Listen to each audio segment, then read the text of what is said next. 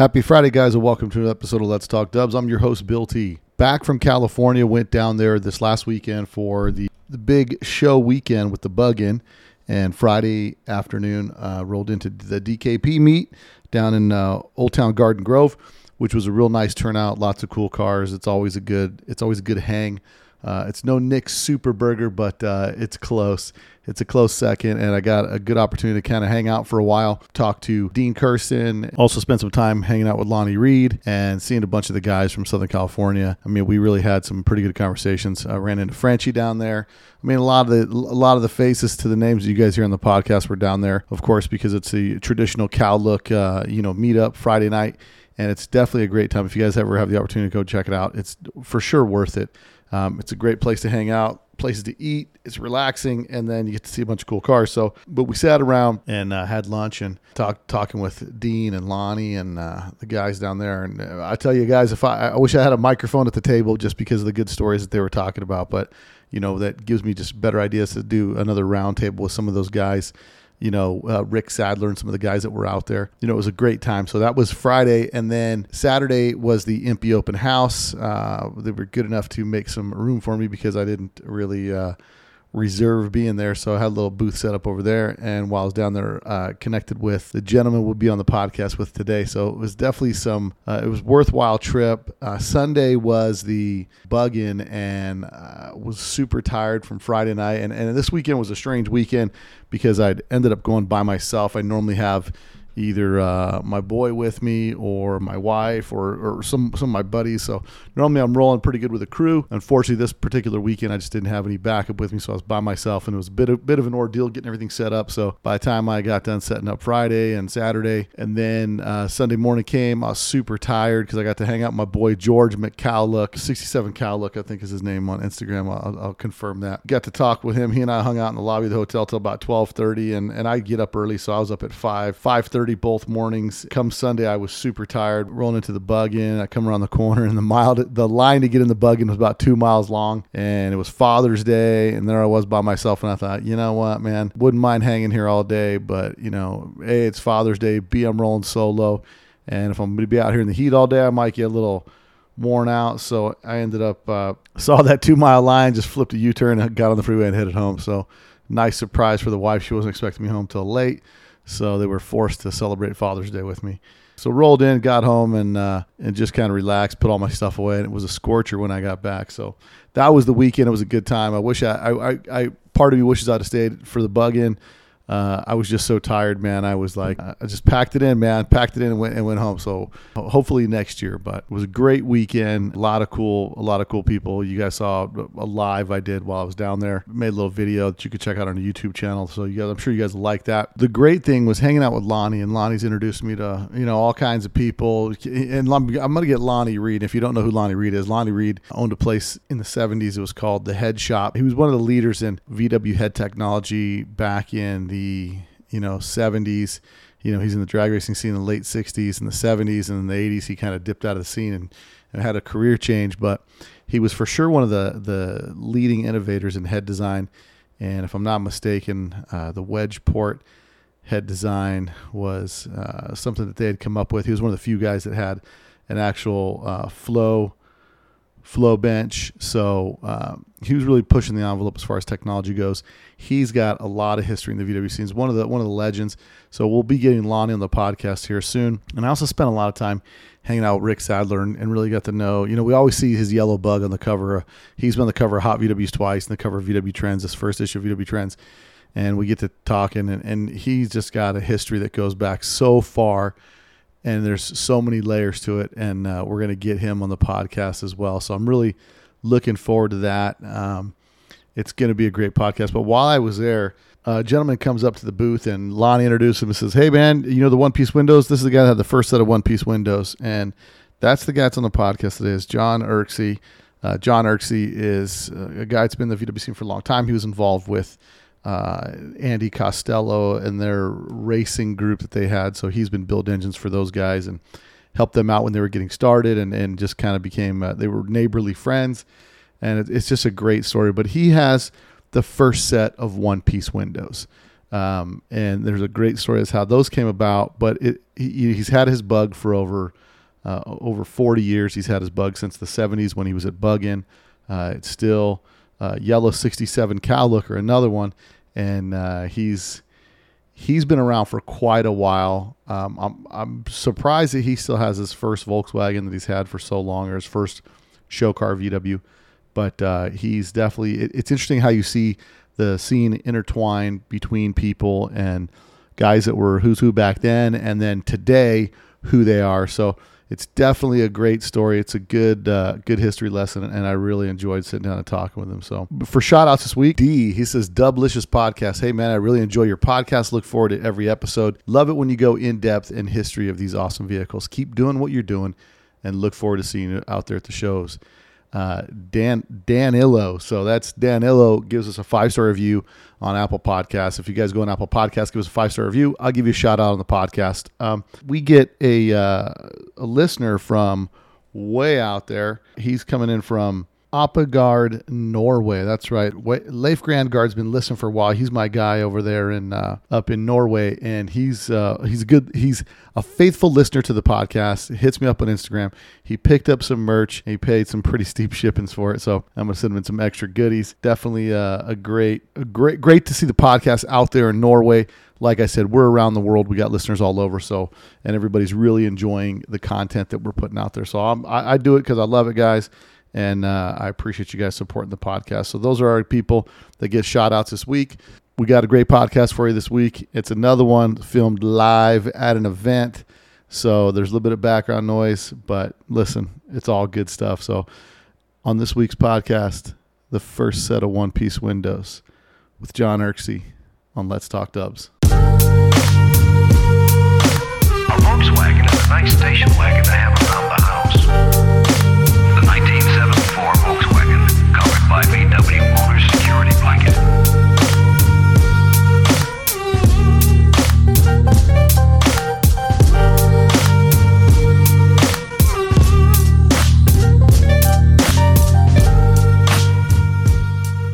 Okay, everybody. So on today's podcast, I was here I'm here in Southern California for the Bug In weekend.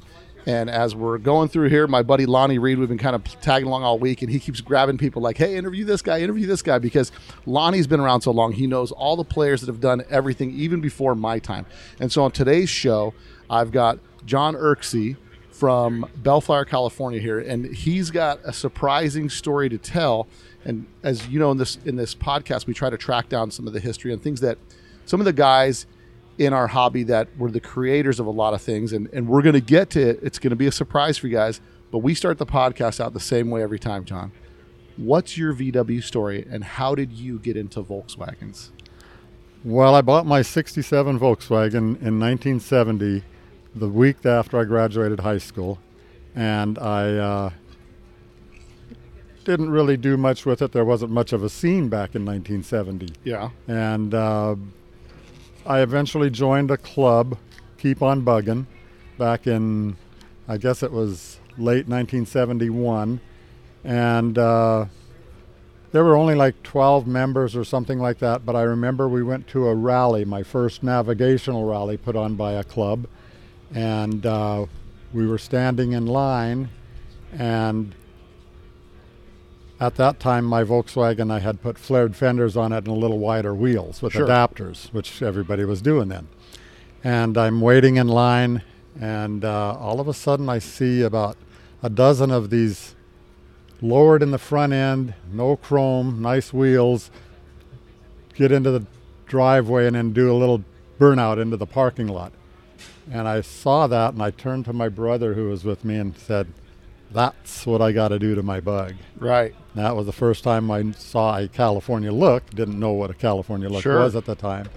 So I went ahead and I took the flared fenders off and put the stock metal fenders back on, got rid of the wide wheels and tires, and ordered my Impey 8 spokes from Impey in Riverside. Got them, put them on, and then put a selector drop in the front. Yeah. Drop it, and took the chrome off, and then started the process of turning it into a Cal Look car.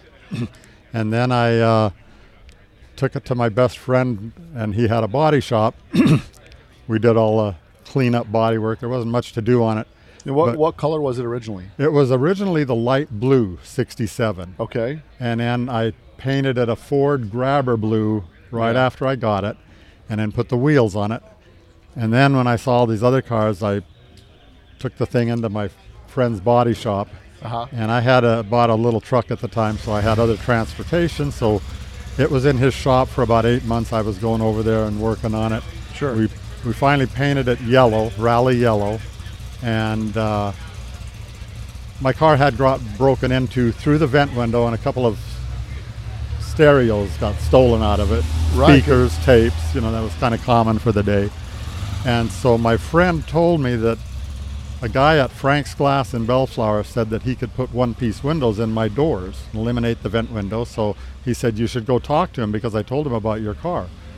So after I got it painted, I took it over to him, and sure enough, he put the windows in it. We had them tinted and tempered, because I had already tinted the rear windows, quarter windows.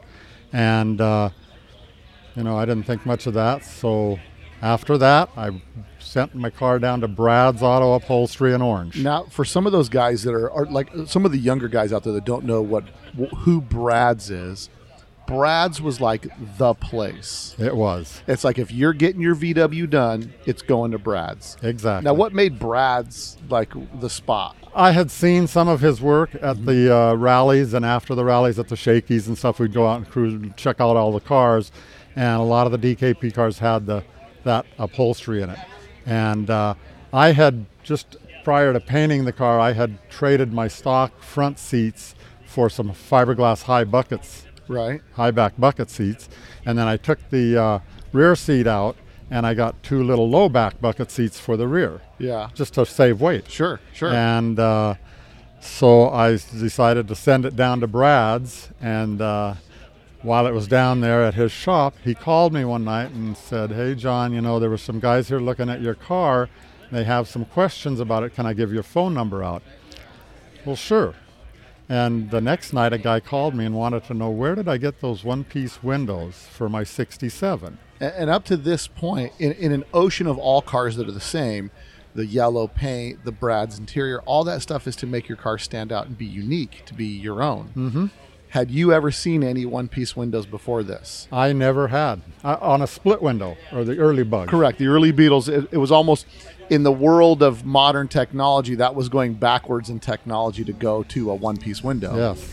But in my case, I didn't want anybody breaking in my car anymore. Right. So we did that, and I didn't think anything about the phone call. Right. And I didn't even know who the guy was when he called me, and I told him where I got the windows done at Frank's Glass. Yeah. And about a week later, Frank's Glass is in the neighborhood I live in. And I just happened to be driving by there and glance in, and there was a Bug in there with the deck lid open and 48s.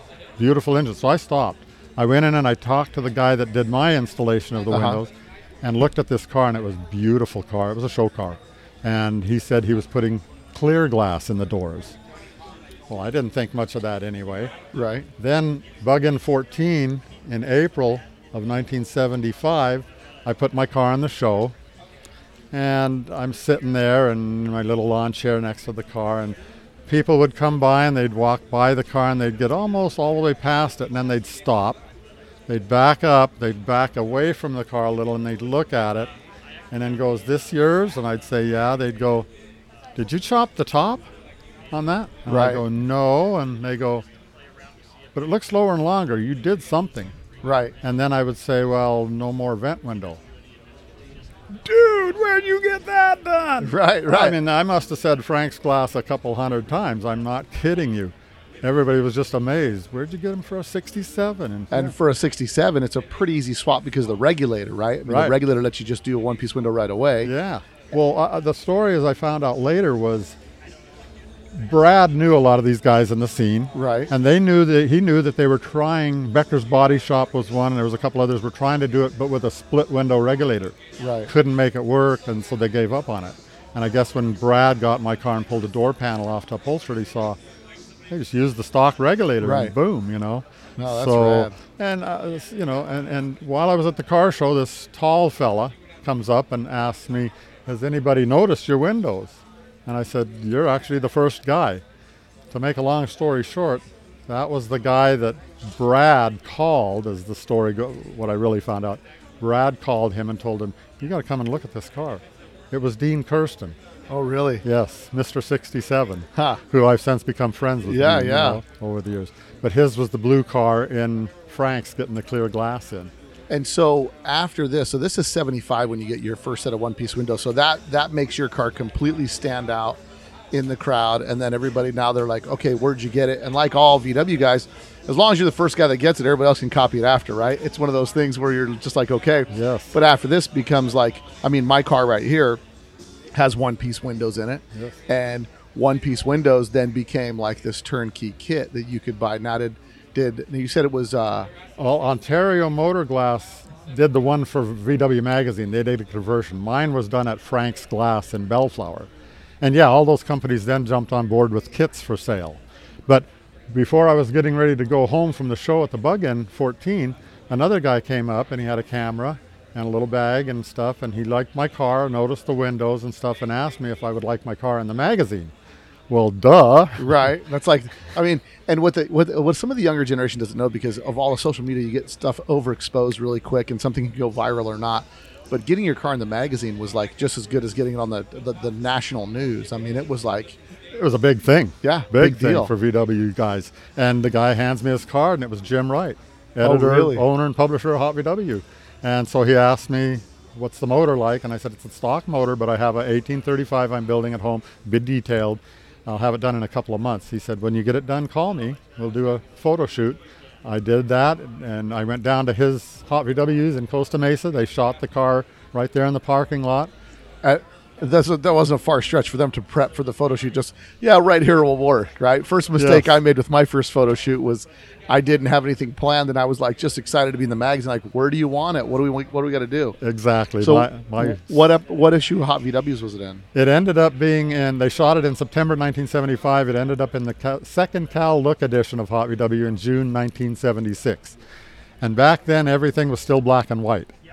And my car was featured in an article with about 4 or 5 other cars, but it was the only one with one-piece windows.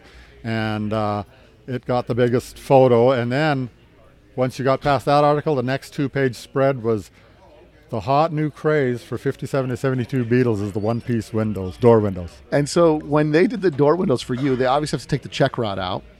Uh-huh. Who fashioned the clip to secure your doors? Like that was all done by Frank's Glass. Frank kind of had it down. So yeah, they were a regular glass and an automotive glass specialist. Right. So they had all the hardware and everything, and you know, they did it, and wow, it still has all the.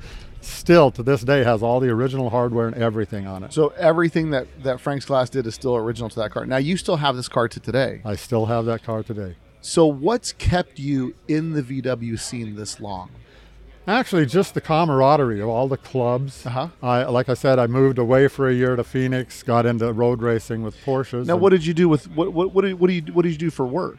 I was working for my sister and brother-in-law as a hydraulic equipment air compressor mechanic. Uh-huh. And then I moved to Phoenix. My brother had been living there, and I went to work at Johnson, Bazzani, Porsche, Audi in the parts department. Oh, really? Yes. And the general manager... Now, how does that come... I mean, is this just like you're into cars, you like Volkswagens, you're like, oh, I'll apply for this job? Yeah, well, my brother said... Makes sense, transition. I'm a hydraulic repair technician. I'll go sell parts, right? Car parts, like there's no lateral move there, but you just go to the counter and apply for the job. So you get the job at the Porsche dealership. Oh, yeah. Got the job, and my brother was a mechanic there. And, of course, I meet a bunch of mechanics, and I get to know a bunch about the Porsches and stuff. And I was there for a year, and that time the general manager of the dealership was a young guy from Newport Beach, actually. Yeah. And he had a friend, Jim Busby, who was a big-time Porsche racer. And... they got a 914 that was in a fire, and what better car to make into an E-Production SCCA racer than something like that? Sure. So they did that, and my brother and I became the pit crew and kind of maintained the car, and we're pretty successful with the little car. And so then you go on to actually get your hands dirty working on Porsches and stuff like that. Being part of the pit crew, obviously you got to have a little bit of knowledge and respect to you know, some of the mechanicals on it. So, and this whole time you still keep your original cowlicks. You still have your 67. Yes, I did. I mean, with the amount of cars that I've personally gone through, you know, it's like, and with me, the reason I sold them is like I got married, I had kids, and I got rid of the car, and then I get it back, and now I'm still trying to chase one of the cars that I had from back in the day. But I find it amazing that you just kept this car, especially with technology, right? And moving to Phoenix. So you've got to be for sure committed because it's freaking hot down there. And the VW season is probably four to 6 months, if that, because once summer, I'm from Vegas, and the summer in Phoenix lasts a lot longer. So how long are you in Phoenix for? I was there for just under a year. I moved back to Southern California in 74. And then I built my first engine for my Bug, because a friend of mine was a heavy-duty mechanic at a dealership, right? And he kind of coached me along on how to do it. And we lightened the flywheel and 8-Daldy crank. Had a Rimco machine do all the work. Put dual-port heads on it. I put the Zenith carburetor on it and stuff like that. It was just a 1776, but it was a lot of fun, you know. And I enjoyed doing that, and it ran really good. And then a friend of mine had a Bug and blew the motor up, and so I rebuilt that one, just a stock rebuild, but each time I'm learning a little. Yeah. And then I broke the transmission in it, and probably close to 1978, 79, by racing, dumping the clutch. And sure. Took care of that transmission, and I read this little ad in Hot VW magazine for the Mikey 5-speed conversion kit. Yeah. Out of Oregon. So I called them and I ordered the kit. I took the transmission over to Dave Folts transmission, who was in La Habra at the time, and he converted it over to a 5-speed. Really? And the neat part was I had to drill a little tiny hole for a nut just behind the rear seat, sheet metal. Other than that, it was a bolt-in deal. And do you still have the 5-speed today? Same thing, yep. So is it completely different than Berg's 5-speed kit? Because you said this guy's out of Washington? Out of Oregon. Out of Oregon. And so, it's no longer available. It only was available for a number of years, and then I guess they really gave up on it. Yeah, and Berg's took over. Yeah, so you've been pretty soft on the 5-speed kit, like not breaking it down. Right. Never had to rebuild it in all these years. No. And so it's a close ratio, first through fourth, with a stock fourth for fifth. No, actually, it's a stock first and second, a short third, a short fourth, and an 071 fifth. On a 412 ring and pinion. Got it. So it's got the short 4 gears, which I've raced it at the quarter mile, and I get into fourth and get almost wound tight in fourth at the end. And what's that car? What motor are you running in it now? Now I have a motor that I just built. It's a 2387 with Fred Simpson's heads. So we're jumping ahead a little fast here. So now you move back. It's the mid-'70s. You start building your own engines. Right. Then, after I put the 5-speed in, I wanted a little more power, so I built a nice little 2-liter. Right. With a few more tricks and this and that and the other, you know.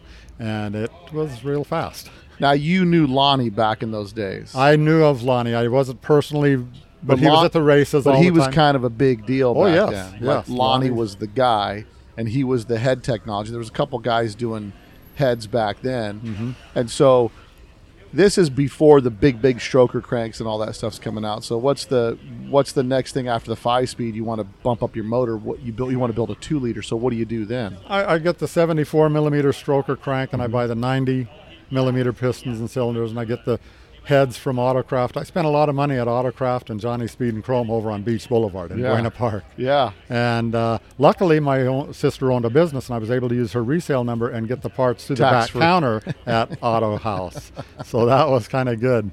And but then, so I built the 2-liter, and it on the top end was very fast. Very fast, yes. Especially with the 5-speed. I mean, people, because you know, there's always the give and take, and if you've got a fast street car, that means you don't go on the freeway. All those guys have the fast car for Saturday night. They take the surface streets there. Yes. And then they're like, this guy's... and not a lot of people would shell out the money for a 5-speed kit. Now I want to ask this question. Brad's Upholstery, and I wanted to ask this question when we were talking about that, but for Brad's Upholstery, what would it cost to do the Brad's Upholstery?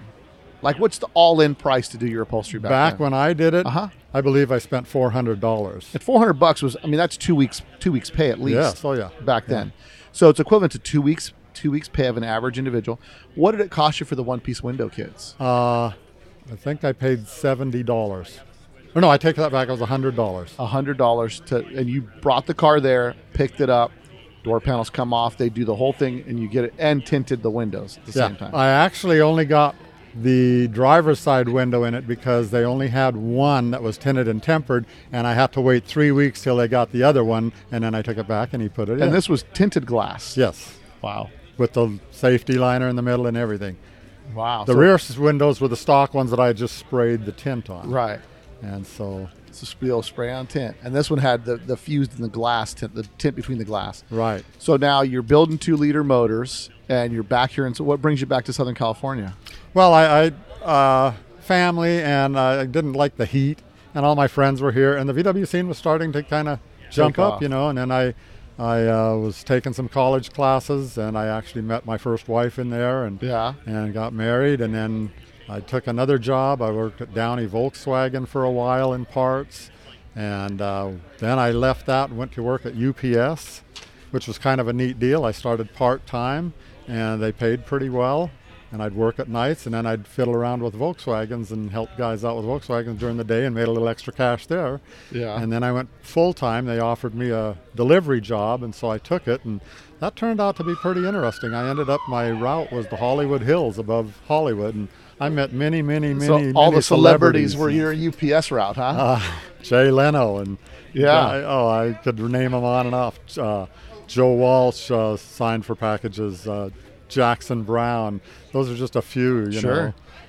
Ruth Buzzy and Bonnie Raitt and Jack Nicholson actually signed for me a lot of times. You know, I delivered to a house up in the hills, nicely secluded, beautiful view of the valley, and he signed a couple times for me. Generally, it was the guy that would open the gate for me, and he'd sign them. And right. So, interesting job, and then I left that, and I got into machining and tool and die making. Became a machinist because my sister and brother-in-law's business that I worked for when I was younger, they had a lathe and a drill press. And so you knew your way around the stuff, no formal training, just kind of like, here's how we work this. Right, yes.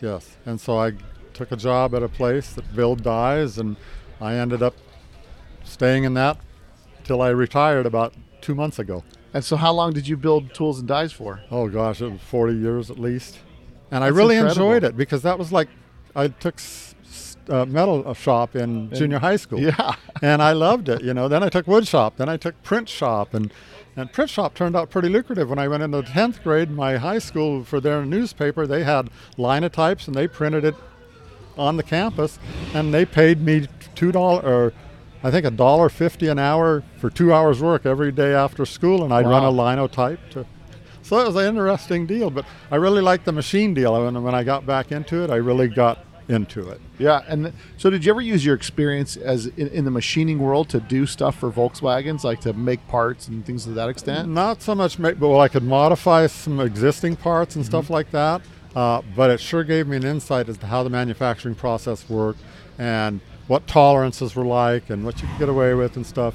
And then racing the cars too. I built an engine for Tommy Costello, Andy's Costello from the German Auto days. And how did you meet those guys? They were local guys, and I met them through mutual friends of mine, and then they found out, you got a Volkswagen, and then I built a motor for Tommy, and it was pretty quick for his black car that he still has today. Yeah, I talked to Tommy yesterday a little bit. Yeah. And then Andy, his younger brother, bought a Bug, and sure enough, we built a big motor for his car. And then he went street racing with it a lot and got caught. And so they took his license for like 6 months and fined him a big fine. And I told him at the time, I said, they're starting this super street class. Maybe you should want to try that. And so we looked into it and he said, we'll do that. So we did that. And I think we started back in late 80s, 89 or something like that. Yeah. And then he raced it for all the way till he passed away, 95, and then he moved up to pro stock, and then later after that, unfortunately, cancer took him away from us. So, but he did really well in it, and it was actually, he was still driving it on the street. Luckily, his job was a straight shot pretty much from his house. Almost a quarter mile. Yeah, so with the, super diff in there, it wasn't chick, chick, chick, chick when he'd go around corners. And then he finally bought a little truck, and we...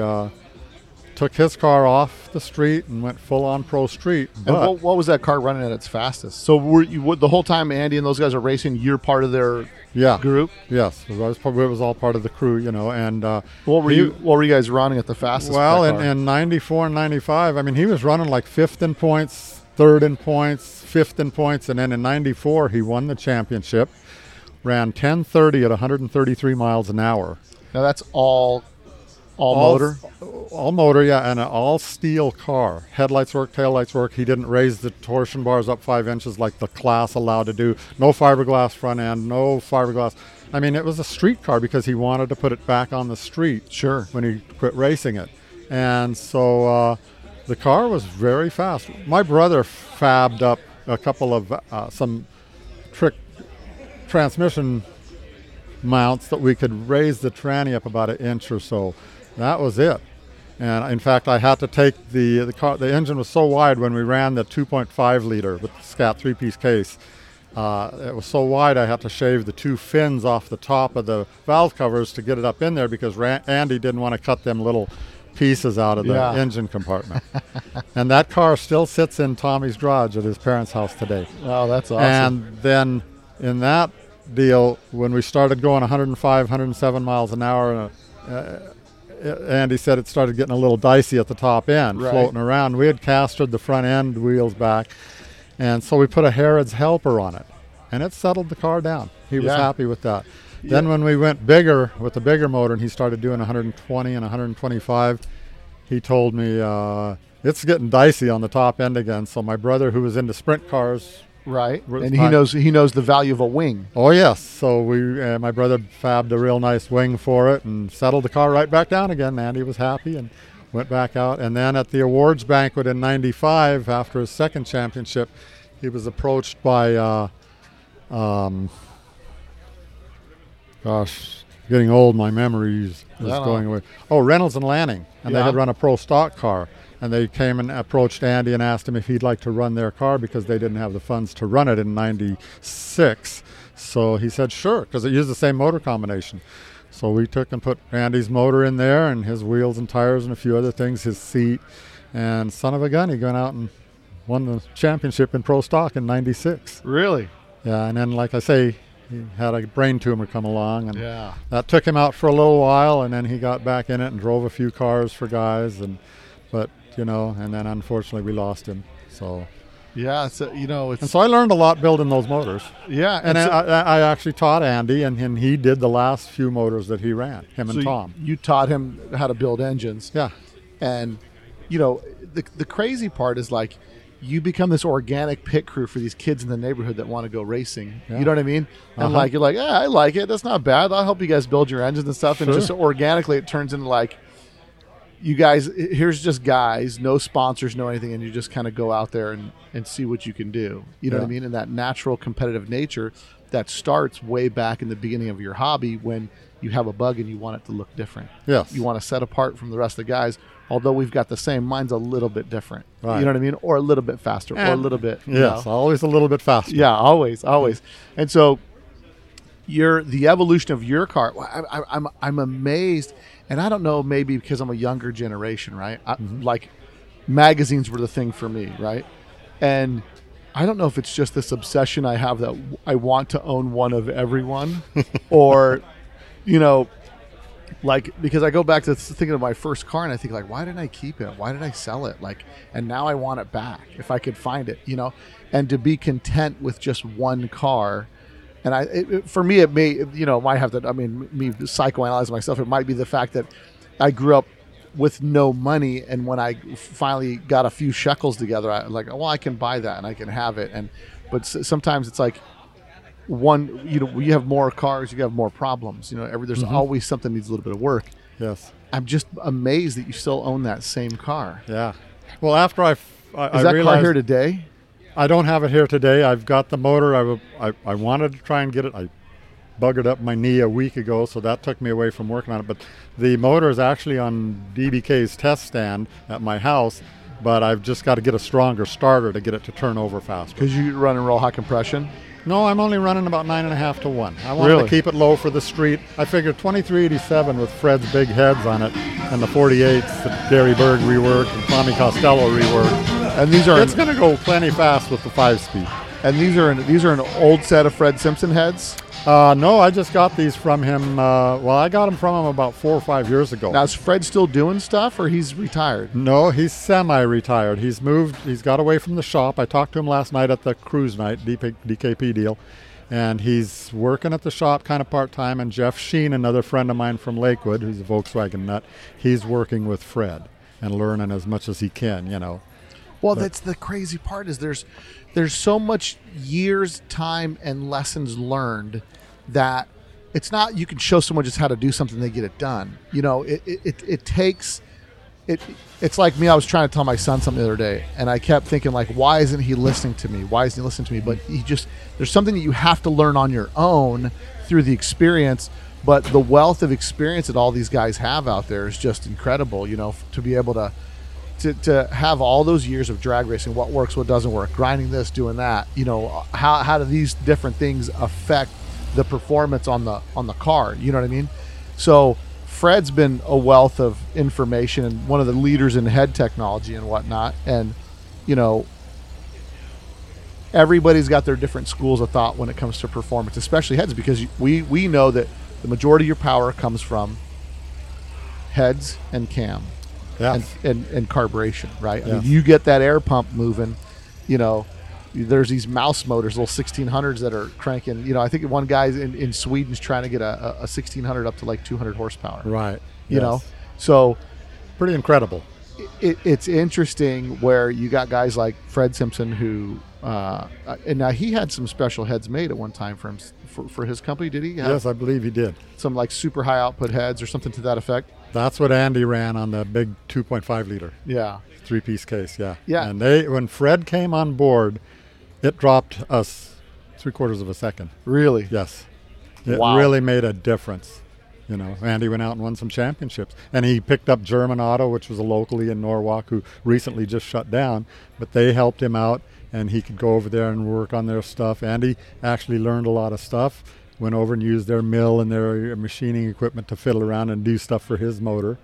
Wow. And, you know, and then they'd give him a little bit every now and he'd win and helped him out like that. But, yeah. And there were a few other people that came on board, you know, and helped him out financially. I just find it incredible that there's all these tentacles in the hobby that cross over with all these people from different parts and pieces of the hobby where everything comes together, and something that's not such a big deal, like, oh, I'm tired of my car getting broken into. I'm going to go get some, go see the Frank's Glass. I'll do one-piece windows for you.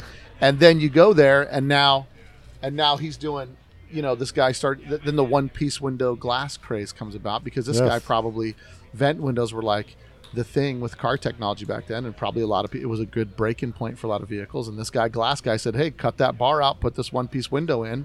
And, you know, so I just find it amazing that these things, but they become part of the check marks of bringing something into a certain style or design or, you know, and then to go from that to the Costellos and racing with those guys and their history, and all for the love of the hobby. Nobody's getting paid for any of this. I don't get paid for this podcast. I do it because I want to give back to the hobby for so much enjoyment it's given to me. Exactly. You know? It's the satisfaction of helping others really, and sharing that knowledge. Yeah, it's just incredible. So what's the specs on the car now? You said you got a new motor. It's over at DBK because you're just a few steps from Pip's place, the compound, right? Exactly. And so what's the specs on the new motor for your car? It's funny.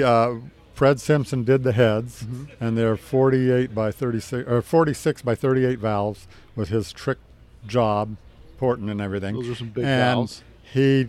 He set the car up for a certain cam, and my son was working at the time. My oldest son was working for Andy Schaus at SoCal Imports, and they own Engel Cams, and I got to meet Chris, who runs Engel Cams over there in Paramount, and Fred said, here's the specs I'd like to get for the cam. A custom spec. Make a cam to these specs. Yes, and so I took it over to Chris and asked him, do you have anything like this? And he says, no. But he says, we can grind you one off. So they did. Yeah, it's insane. And it's a hybrid FK44, FK45. And it's set up to Fred Simpson specs on the heads so we can get the most power out of the heads. Yeah. Which heads and cam, like you said, make biggest difference. Yeah. Yes. You get a good set of heads and a nice cam on that car, and it just changes the attitude of everything. I really wanted to have it out here and drive it because that's the biggest motor I've ever built and for my car. And unfortunately, I ran into some problems and I injured my knee. But it's getting better. But Bob, who works at the compound, Bob Lacoste, who's just here taking pictures, he's a great guy. But yeah, he's going to come over and he's going to bring another magneto, and we're going to make sure we got everything just right. And so this motor that's in, so your car, street car still? Oh yes. You'll drive on the street with a mag? Oh yes. Is it now? You don't have a live axle in it. I mean, it's a regular transaxle. Transaxle. Right. Uh-huh. And then. Have you gone through the tranny? We talked about the tranny, but have you gone through it? And all when Dave Folts built the 5-speed. That's it. The car has actually sat for probably the last 12 to 13 years because of life kind of came up. Yeah. My sons came in the picture, but luckily I was driving it when they were little up till the time they were 8 or 9 years old. So they got to get to the scene and come to the shows with me. And then in their junior year of high school when they were getting ready to get their license, we went out, and they wanted to get a bug, so we went out and we got a couple of project cars. One of them was the ex-Dylan Venegas drag car without a motor, and my oldest one bought that, and then we built a motor out of a lot of spare parts I had laying around and built a nice little motor, and then he raced it and drove it through high school. And my younger son, then he came along, and we bought a 65 that was black, but it was all in pieces. The transmission was there. There was no motor. Had disc brakes all around. It had VRMs, not the originals, but the VRM wheels. And so he spent the summer at the house building that car, putting it all together. So I'm not afraid of their wrenching abilities. They know what they're doing. And then when they were real little, what I do is every Wednesday night I go down to Slick Track, Go-Kart World in Carson, and people have a bowling league. Well, we all us racers, we have a racing league.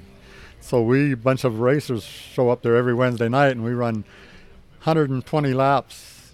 Yeah, 120 laps on a slick go-kart oval with powder in the corners. And we take the little cars that they have for the kids that are running a little less than half throttle, and we crank them up full throttle, and then we do the 40 laps. And, boy, it's a heck of a lot of fun. It keeps and when my boys were old enough to get on that or tall enough to get on that track, I took them down there all the time.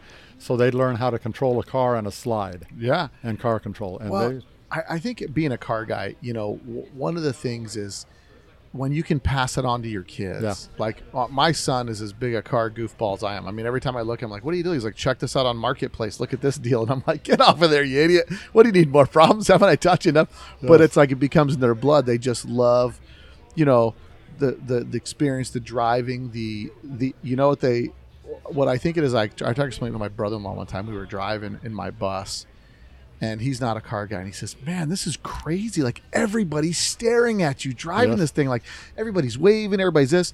And I said, yeah, that's what happens when you become a curbside superstar, man. Like, people just, you're just rolling down the street, and everybody's just waving at you and all that stuff. And I said, that's part of the thing. And I think when we're kids, you know, for me, I remember there was a guy around the corner from where I lived in a 57 Chevy, candy apple red, probably something I wouldn't look at twice today, but jacked up, slot mags, the whole deal.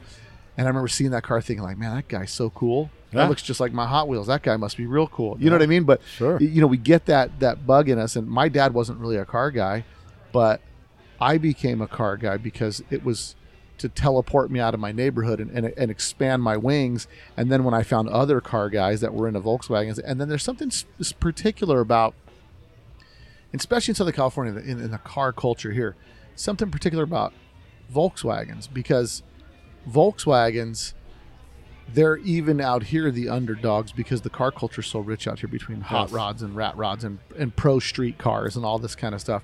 But there's just something to be said about those slick little bugs that just run around town and meet up at the street races and kind of hand you your lunch. You know what I mean? Yes. And so there's definitely something, because I have other cars besides a Volkswagen, but I mostly have Volkswagens. And, and there's something about that underdog mentality. Yeah, really. You know, like, well, not so fast. Let me just take that lane from you. Right. You know what I mean? So I enjoy that. I'm glad that you're able to share that with your kids. You know what I mean? And then, you know, the story that you have of getting into this hobby with just, you know, wanting to be cool and have a cool car. Yeah. And then it just grows into a whole lifestyle for us. You know what I mean? It's like something we seek. And I, when I did the one-piece windows, I didn't think anything of it. And I tell people nowadays, I should have patented that idea. Right, right. I mean, it's just, you know, it's so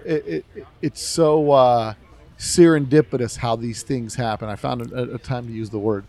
How these things happen, where there's this unexpected tidal wave of things that happen after the fact, and it's so cool looking back and knowing that we can be a part of that history. Yeah, you know. Oh yeah. Yeah, I don't take it for granted. That's for sure. I think it's incredible, man, and I'm so thankful for your story, because I try to figure out, like, who's the first guy to do that? You know, I had Creighton Mueller on the podcast. Not a lot of people know who he was. He lived in San Diego. He was a hot rodder. First chopped the Beetle in 1955. Oh, yeah. Chopped it. He still owns it to this day. He's 85 years old. He's living up in Oregon, and he went on to do several other things. But this chopped bug is hot rodded to the nth degree. But, and what I mean by hot rodded, like, he tried to fit in with the hot rod crowd and really realized that, you know, they weren't super accepting of Volkswagens. In the early days, it was tough. You know, you guys would frown on you. I grew up with a lowrider, my first car, a 59 Chevy Impala two-door hardtop. Really? And I lived right on the very end of Bellflower Boulevard, a block away. And in the 68, 69, 70, 69 and 70, oh, the boulevard was hot. So did you have lake pipes on it or baby moons? I had the Bellflower tips. You know, coming out, and it had a 348 in it, and it was lowered, had chrome rims. And now the Bellflower tips, are they named after Bellflower, California, like out of exhaust, or that's just where the name comes from? It's possible. I mean, and I remember Gene's Mufflers over on Lakewood Boulevard at the time did everybody's mufflers and sold a lot of wheels and tires. Collins Muffler over there off of close to Bellflower Boulevard, they'd sold, put the tips on and mufflers and wheels and everything. Now the Impala, you had the 59 Impala. What kind of wheels did you have on it? They were just deep reverse chrome wheels with the 63 Chevy hubcaps on them. Yeah, so and just kind of mild custom stuff to do to just trick it up a little bit. Yeah. So you played a little bit in like the low rider world, and then, but we always, that's the same thing with me. I had a low rider, I had a 76 Cutlass on 14.7 reverse McLeans. Mm-hmm. I ended up getting carjacked in it, and I said, I'm going back to Volkswagens. They don't mess with you at Volkswagens. No one's trying to steal your stuff in Volkswagens. You know what I mean? Like, it's just a different crowd. But you know, I think a car guy is a car guy, right? Yeah. And then a VW guy can love all brands, but we always get drawn back to these Volkswagens. Oh, yeah. Like I said, when I was younger, even before I had a driver's license, I was racing my brother-in-law's hydroplane, you know, because he flipped it at the river at a race, and my sister was pregnant with their first child, and she didn't want him driving, so I was his pit crew, so I got to drive, and you didn't need a driver's license. You just had to be able to drive it. So we got off track a little bit. You're one off cam for your motor. This new motor's a 2387. Yes. What's the build sheet on it? What's carbs? I mean, obviously 48s. 48s that have been gone through, and Tommy Costello reworked them and everything, and then I just put some Gary Berg fluted Venturis or Berg fluted Venturis in there, and you know, I still have to get it running. It's all complete. Yeah. It's no longer like the days where you could put a motor in about a half an hour, 20 minutes. With these big everythings, you got to... It's a whole ordeal. Oh, yes, it is, you know. I always tell people about the trick deal that Fred Simpson and Zuby Foster used to pull off at the Bug Ins with the two-man engine pull. Yeah. And I asked them, how long do you think it would take to do all this? And I'll explain what they had to do. And they'd look and go, a half an hour or so. And then when I tell them 2 minutes and 31 seconds, they just... They're flabbergasted. No way, you know. But it's Fred crazy. Told me a while back they did that 20 times in his driveway the Saturday before the Bug In. Just to practice. Just to practice, yes. You know. That's incredible. But the 2387 is the Fred Simpson heads. They're really polished and ported nice. 9-to-1 compression. What are you running for crankcase? It's just a stock case that's been reworked. You know, the late model one, the real good one. And crank?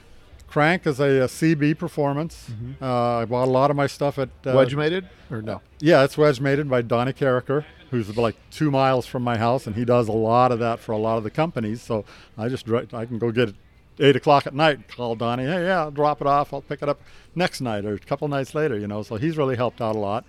And what's your best time in that car? I haven't driven with that yet. What? I did, not with the big motor. Well, not with this motor. The last motor that was in there was what? The 1773, when I drag raced it. This is back in 74. Yeah. Mm-hmm. I went, actually it was 1975. I went 1230. Oh, come on. At 100 miles an hour. No way. Yeah, and that was with the stock gearbox. I didn't have the 5-speed in it then, and that was only, I was in third gear at the top end. Hold on. Stock ratio. Yes. Trans. Uh-huh. In that 67 Bug, 1773, what was the compression on that thing? Probably 10 to 1. So you're running 10 to 1 compression. Yeah, with 48s. So 10 to 1, with 48 IDAs. Yep. And what kind of heads? They were just off the shelf at Auto House, 40 by 37 and a half. No real big port. What cam? Job or anything. Engel 120. A 120 cam. Yeah. Light flywheel. You're running 12s. What? How heavy a flywheel? 13.1 I went. I'm sorry, 13.1. Yeah, at 100 miles an hour, 13.13 seconds. Wow. And it was still had. It only just had the one seat in it because the two rear seats, the fiberglass, they're not even bolted in. They're just for show. Right. And I just have the one seat in it, and my seat belt, and I put a 4-point roll cage in it. You ever weigh the car? It weighs about 1850 or so, something close like that. Close to stock, pretty close to stock. I mean, yeah, kind of. Slightly lightened. Yeah. Got rid of the stock interior and that's basically how I lightened it. But then you put the roll bar in, and it's So you still have the Brad's interior? Yes. Do you? Yes, I do. It's held up all those years. No, the seats actually, the front seats actually got worn out, and I took them finally to Collins Auto Trim, and they just redid the front seats for me. Now, did you use any kind of special fabric from back in the 70s on those? He was able to find the same pattern. It's out of a 71 Chrysler New Yorker. He actually had me go to him and look through all his books that he has with the upholsteries in him. Really? And I spent about 2 hours at his shop one time, and I came across it, and it's 71 New Yorker Chrysler. And he said, I don't know if I can get it, but I'll see. When he did, it cost me double of what the entire interior did from Brad, just for that material. Yeah, I'll believe it. Do it. But they're done now. And you found the original material, like original NOS bolt of that fabric. Yes. That's incredible because, I talked to Franchi a little while back. He's my ex-brother-in-law. I married his sister. My boys are his nephews. Get out of here. No. This is insanity. The like I said, this the intertwining of this is incredible. So French is the one you're referring to in Phoenix. Well, I didn't know him then because I got married later. But then when I met him and my wife at the time, my girlfriend, she saw I had a Volkswagen, and that's when she said, "Oh, you ever heard of French?" And I go, "Yeah." And she goes, "Well, that's my brother." No way. Because I think he had his done at Brad's, but he would do like this crazy ultra something fabric. They used the biscuit pattern, I think they called it. But he used like modern day couch material back in the 70s, like real bushy, knotted kind of stuff that you don't want to drop chip flakes in it. You know what I mean? Like potato chip stuff. Yeah, Frenchie, he was thinking ahead. He was thinking out of the box. Yeah. For sure. Yeah, that's wild. So that's insane. And his wife... Uh-huh. I didn't know this until I met her, and I recognized her from when I was in the 5th, 6th, 7th grade. We went to a church in Long Beach. She was going to that church, and we were in the same Sunday school class. That's insane. Yeah, that is just small world. It is. It's a small world, and I'm loving to be able to connect the dots, especially for our listeners, because our listeners they love it because, you see what you see in the magazine, but you don't know who knows who and who's friends with who and who married whose sister and all this stuff. Yes. But as those things start to unfold, we get to know some of everything that's going on. And so, one of the things that I'm looking to get some information on with Rick, I'm going to be doing a podcast with him in a little bit, is some of the Johnny Speed and Chrome stuff. Yes. Because as a teenager, which I was when they were in the 80s, when they were kind of the rage, it was like, oh, Johnny, I get into Volkswagens playing video games, and I'm taking a break, waiting my turn, and I'm looking at the magazine rack, and I'm looking, and I'm like, 1988 VW Trends. This is cool. Yes. Hey, I might like... So that's that's where I dive into the scene, right? Uh-huh. Taking a break, playing video games, and start doing that. Yes. But that's where the, so to me, zero, where the world begins, is 1988. And so all the digging I'm doing back into the past is to kind of make these connections, which I tell you, I can't thank you enough for sitting down with me to give me some of this insight and all of this, that all these dots that are being connected, that my generation, we're all up to speed from 88 and on, 85, 87, 88 and on moving forward. But all of this before is stuff that for us, it wasn't old enough to be history yet. Yeah. Does that make sense? Oh yeah. Perfect sense. Because it was 2 years ago, 5 years ago, 10 years ago, no big deal. We're moving on from that. But now we're piecing together all the pieces of history as it all came together. So, oh yeah. So when are we going to see this bug out? I want to have it out for sure. I'll have it at Irwindale for the not the drag day, not the bug in. So Irwindale drag day, you'll be there, right? I'd like to try and make even a carbs and coffee that DKK puts out. Yeah. It depends what happens when Bob comes over with these extra little parts we'll put in and see if we can get it to fire up. Now, do your boys both still have Volkswagens? No, they don't. They now have. One of them has a 08 Z06 Corvette that he did the small block 427 in, and it's got like 670 horsepower. My other son, he had a Datsun 280Z he went and bought back in Iowa that had 875 horsepower with a small block Gen 4 turbo with a big turbo sticking out. And that thing went 160 miles an hour in 8.5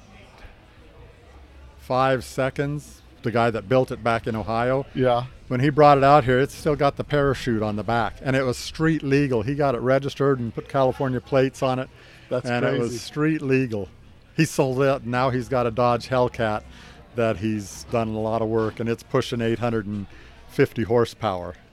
And yeah, that's so, but it's good. So they're still into the cars. Yeah, the kids are still into the hobby, and your hobby pushed them into the hobby, and that's what I mean. I think that's go ahead. I think that's the greatest thing we can do as, because when you can share that hobby with your kids and get that same enthusiasm, even though, what they do is, they've kind of quote unquote moved on from Volkswagens. Oh, yeah. But it's still there. Yeah. They'll be somewhere, someone, and they'll see someone in Volkswagen and say, yeah, my dad, had one of those and I had one growing up. And so everybody's got that connection. So all the time they'll come with a little story about, oh, so-and-so's got, and I was telling them about your car. And stuff, So now you're retired. You get to spend a lot of time with the Volkswagen tinkering and doing whatever. Right. Yeah. So you had your 1776, you ran 13 seconds in it. The 1783 next, actually. 1780. What's the displacement on 1783? 74 by 90. Oh, that's right. The NPR 90s. Yes. Because I did a podcast with Joe Horvath. Oh, yes. And he told me the story about the 90s. Right. The 90s that were exclusive to him and one other guy that went in on them, partners, to go get them made. And then the Japanese market starts selling them to everybody. Yeah. Yeah, they sure did. But it's, so it's 73 by 90 or 74 by 90? 74. 74 by 90. Yep.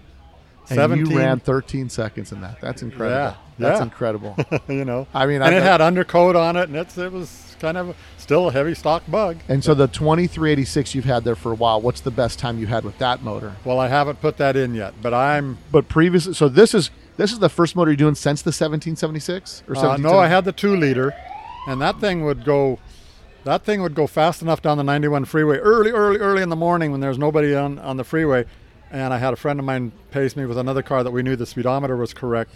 And I got going, and I had in fifth gear, and I got going, and all of a sudden the car just started to move to the right without me moving the steering wheel. And so I shut off and hit the flashlight so the guy could see how fast we were going. He said 121, and I still had about 1,500 RPM left. So, yeah. But the air, Just like Andy's car, you end up having to put the wing on it. When I did a podcast with Ron Loomis, we talked about, he said that the shape of a Volkswagen is exactly an airplane wing. Like a wing, exactly. And that's why the wing, he said, one of the biggest, the biggest game changers in the drag racing scene is the wing. Yes. Because without that wing. Yeah, you're going for a ride. Yeah, as the Germans say, kaputt. Yeah, and it is. It's flat on the bottom, and it has that. Yeah, it just has that. Like a wing. Yeah, it's incredible. Exactly. So Well, man, I listen, I've really enjoyed our conversation. I'm looking forward to see. So are you going to run the car at Irwindale? I'm not sure. I think probably what I'll do is I'll just take it there because I don't want to break the Mikey 5-speed. If I do, it's like Fred said, you'll be rolling off the gear and rolling out in first. And once you get into second and get it going, then you'll stab it. Right. Because if you don't, you'll shred the ring and pinion. Yeah. And that's what got me when I was racing it before, broke the ring and pinion. I put slicks on it, went to the Bug In and broke it. No more slicks. No more slicks. You're better to have some tire spin yes. than have to buy a new ring and pinion. So with the tranny, if you break that tranny, you probably can't. It'd probably be not easy to find. I would have to go to Dave Folts and see if he could fix it. But I don't want to, or the only other thing would go to a Berg, and then you have to modify your little bit of body work behind. So yours doesn't have an extended nose cone. No, it all fits inside the factory gear carrier. What it was Mikey would send you the fifth gear carrier, which was 1 3/4 inches wide, and you put that in, but then he'd sell you his nose cone, which was 1 3/4 inches shorter. So the overall dimension end to end was the same, the stock. And like I said, when that gear carrier made that stud go out another 1 3/4 inches, and when I went to put it in, it was hitting right on the sheet metal, and so I had to take and drill a 5/8 diameter hole in there just to clear the nut and the stud head, and then it went right in. And then I went to drive it. Tommy Costello and my nephew helped me put it in at my house one Saturday. We got it all in. We went for a drive. I couldn't get it to engage into fifth gear.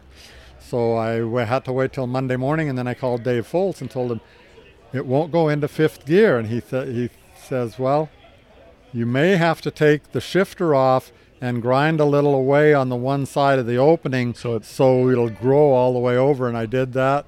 Boom. So sweet. And what shifter do you have in this car? That's a Berg shifter. So you modified your shifter to be a Berg, to be a 5-speed shifter out of a 4-speed shifter? No, it's just a regular shifter, but all I had to do is modify the opening where the shifter mounted the tunnel on the top of the tunnel. And it only took about 1/8 of an inch to clear that out because it wasn't going over far enough to get it all the way over and engage into fifth. That's nuts, man. So, yeah. That's nuts. Oh, yeah. So when you bought the 5-speed from Mikey's 5-speed, it was just a guy making 5-speed kits. Like it wasn't a big factory. It was like a guy who just kind of did it. They had a shop up in Oregon, from what I've learned, and they did them. Yeah. And apparently, one guy that kind of follows with me on this 5-speed deal said that he got one from him. He went to Sacramento and he raced it, and then he came home. And on the way home, it started slipping through gears and what have you. Ended up having to have it towed, flat towed home. Because from what I understood, the first few kits that they did, they lengthened the gears 1 3/4 inches. Because Dave had to send them up some gear, the shafts, and then they lengthened them 3/4 inches, machined them and all, and they welded them on. And then after that, they started doing threaded. Oh, really? Yes, threading in pieces, extension pieces, and so they would tap the ring and pinion or the pinion gears and whatever, and lengthen it that way. Yeah, and then they started having problems with them coming loose. And I have talked to Mike Herbert from Rancho about that, and he says he has a few of them over there that the guys didn't want anymore because they just keep coming loose. So, but mine are actually welded. So can you weld the threaded ones? I don't see why you couldn't. Yeah. As a machinist and tool and die maker, I don't see why you shouldn't be able to, right? You put a nice groove in there where they go together and weld that sucker up, machine it back down, and recut the grooves. And so... And now this conversation's now opened a door in my head to me to try to track down Mikey's 5-speed, see who's still around from that era, and just talk to them about the 5-speed kit. Yeah, I'm sure Dave Folts or even Rancho may be able to shed some light on the deal.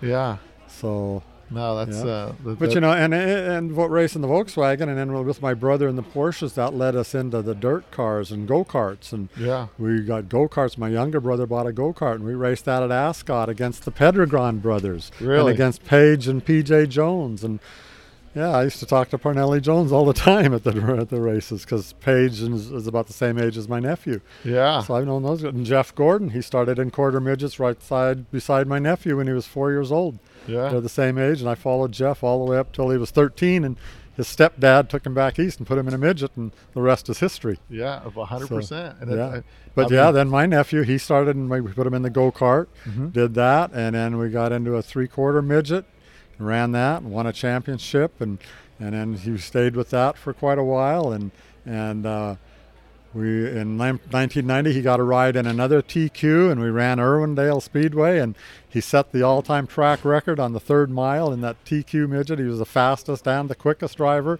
and I was working on the car that night in 1999. It was turkey night, and I says, yeah, we got that record, cool, but, you know, records are made to be broken. Yeah. That record still stands today. Really? He's in the record book. He's the fastest. That three-quarter midget was perfectly suited to that track. Wow. He actually ran that track in a Ford Focus midget with the bigger motor but a bigger car and was slower than the TQs. So, but then we ran sprint cars also and stuff like that. Yeah. So it's good. It's the VW hobbies led you down quite a few different paths. Oh yeah, just the experiences. And then my older brother, he actually got onto IndyCar teams, and he was on, because him and I chased Porsches for a while, and then I got into the Volkswagens and got married. I couldn't really do that, so him and my younger brother kept chasing the Porsches and met a bunch of people. And then my brother actually got in with IndyCar teams and was on Emerson Fittipaldi's IndyCar team in 1984 when he got into it.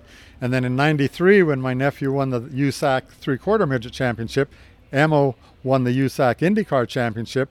The banquet was in Indiana. My nephew and brother and his family went back there. I have a picture of my brother and my nephew on with Emerson Fittipaldi in the middle, and because he was the champion. And when they were in the lobby of the hotel getting ready to go in the banquet room, Rick Mears and Emerson Fittipaldi walked in, and my nephew went up and said hi to him, and he remembered my nephew and my brother. And when my nephew said, well, I'm here, I won the USAC TQ championship, and Emerson said, this is fantastic, we win the championships together. So pretty cool how it all intertwines. You know? No, that's great. So, and you're still part of the story. You're building a car, still getting it out there, still going to get it on the road. I'm the pit steward for the California Lightning Sprints. My nephew is now the race director, and so he tagged me to do that job. So I do that every other week. So it's pretty awesome. Cool, you know. And then the slick track thing down at Go-Kart. Yeah, in fact, one of the guys just left last week to go back to the Midwest. He runs a modified, IMCA modified car. He's 24 years old. He goes back there for 5 months. He'll be back there till October now. They run 5 nights a week out there. Wow. But he says if you want to be the best, you got to race against the best. Yeah. And he's come back and he's won the first, he won 3 out of 5 races here and then went back there, and he finished in the big $10,000 to win one. He ended up 4th. So he's a good driver. That's good. And he used to be down at Slick Track all the time. And that's it. And get your kids out there in the cars early, guys. Get your kids out there in the cars. Get them to handle that car, man. It'll teach them how to control a car. Yeah, they'll either get real famous or you'll spend a lot of money. And it's a lot of fun. Of fun for us guys. No, it's a great time, man. So. John, anything else you think we needed to touch bases on? Or we covered most of it? It's just, there's so much history in the VW scene. You know, the guys coming in now in the 80s and the 90s, I see their pages and stuff. And, you know, they're fascinated with what was going on, just like you. Yeah. They want to know, well, where did this all start out, you know? And, boy, Ron Fleming and Aaron and, Aronson and Thurber back in the mid-'60s, you know. And if it weren't for them and I didn't see them all pull in at all the cool guys showed up. Oh, man, and doing them burnouts, and you'd hear that boop from the Webbers. And so I went over and looked at those cars and said, this is what we're doing, man. Right. And that's what we did. No, that's great. Well, man, I appreciate you coming on the podcast today, and really thankful for you having me. I mean, this was totally unexpected. It was completely random, but it's perfect. I think it's perfect. It just, and Lonnie Reed played a big part. That's right. Lonnie Reed kind of keywayed in here and said, "Here, sit down, do this interview." And he said, "This is the guy that's had the first set of one-piece windows." I said, "What? We're having a podcast." Yeah. So, pleasure to meet you, and it's great to have you on the show. The pleasure was mine, definitely. Hey, I appreciate you coming on, and thanks. You bet. Best wishes on your endeavors here. Yeah. Thanks a lot. Thank you. If you like this podcast, make sure you share it with a friend or other VW enthusiasts. To support the podcast, go to letstalkdubs.com website, go to the store, click on some merch, pick out a shirt or a hat or something cool that you like, and support your favorite podcast. Follow us on Instagram, like us on Facebook, and subscribe to our YouTube channel where there's constantly content being uploaded. We appreciate your guys' support, but now a word from our sponsor. Guess who's back? VW Trends Magazine, that's who. Bringing back the fun in magazines. A true cross-culture of the VW hobby. VW Trends was always willing to step outside and bring you the latest trend in the VW scene. And you can be a part of this historic relaunch. How, you ask? Well, go to VWTrendsMagazine.com, and there are several different ways that you can help relaunch this magazine. That's right. This is a grassroots effort put on by the VW community itself, relaunching one of those fun magazines that was bringing the culture to the market. They've got subscription packages all the way from $1.99 in the Founders Club all the way to donate $5 just to do your part to help get this back on the scene. This magazine, For the People's Car, is for the people and it's by the people. So now you guys can be a part of history and contribute to help get this magazine relaunched. First issue's coming out shortly, so stand by to get more details on that. But for now, go to VWTrendsMagazine.com and support the relaunch of VW Trends Magazine. Well, that wraps it up for us, guys. Until next week, later.